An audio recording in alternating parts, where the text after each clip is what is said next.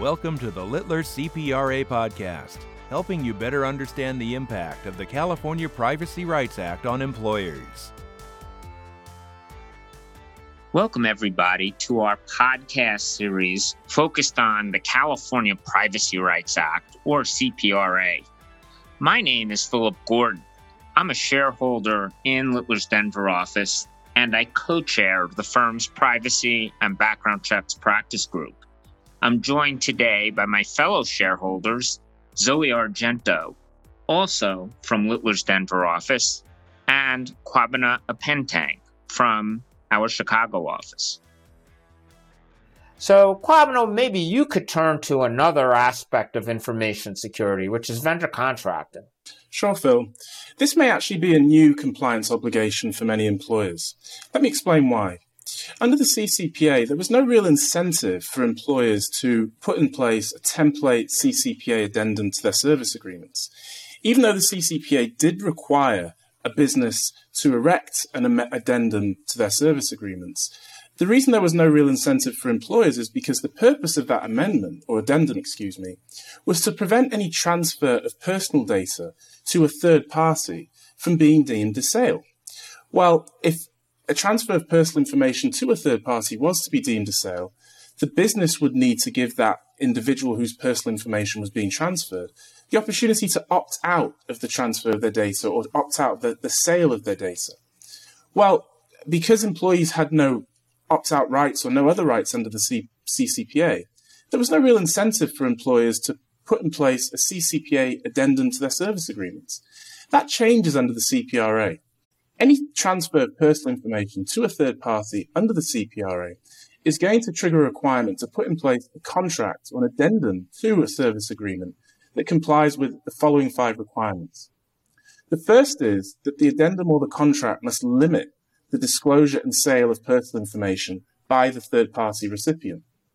The recipient can only use the personal information for the purposes specified by the, by the employer in that, in that service agreement. Second is, the employer must flow down their privacy and data security obligations under the C P R A to that third-party service provider. The third is that the employer must retain the right to audit the vendor's compliance with its obligations under the addendum. Fourth, the employer must retain the right to stop the service provider or vendor's processing of personal information upon notice if this is not in compliance with the addendum or the C P R A. And lastly, there must be an obligation placed upon the vendor to immediately notify the employer if the service provider or vendor can no longer comply with its obligations under the addendum and the C P R A. Thanks, Kwabena. Those are a lot of required legal provisions. Are there also some provisions that are not required by the C P R A that you'd recommend that employers uh, stick into these agreements? I would, Zoe. I mean, the, the, the five requirements that I just discussed, they're not going to be new to a lot of employers. Employers, for instance, that erect business associate agreements will be familiar with a lot of these obligations being flowed down or passed to their service provider.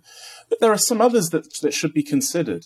Bearing in mind the, the breach exposure that Phil just discussed, I think it's important for employers to put an obligation upon their service providers or vendors to notify them immediately, or within a very short period of time if they suffer a security incident or a breach.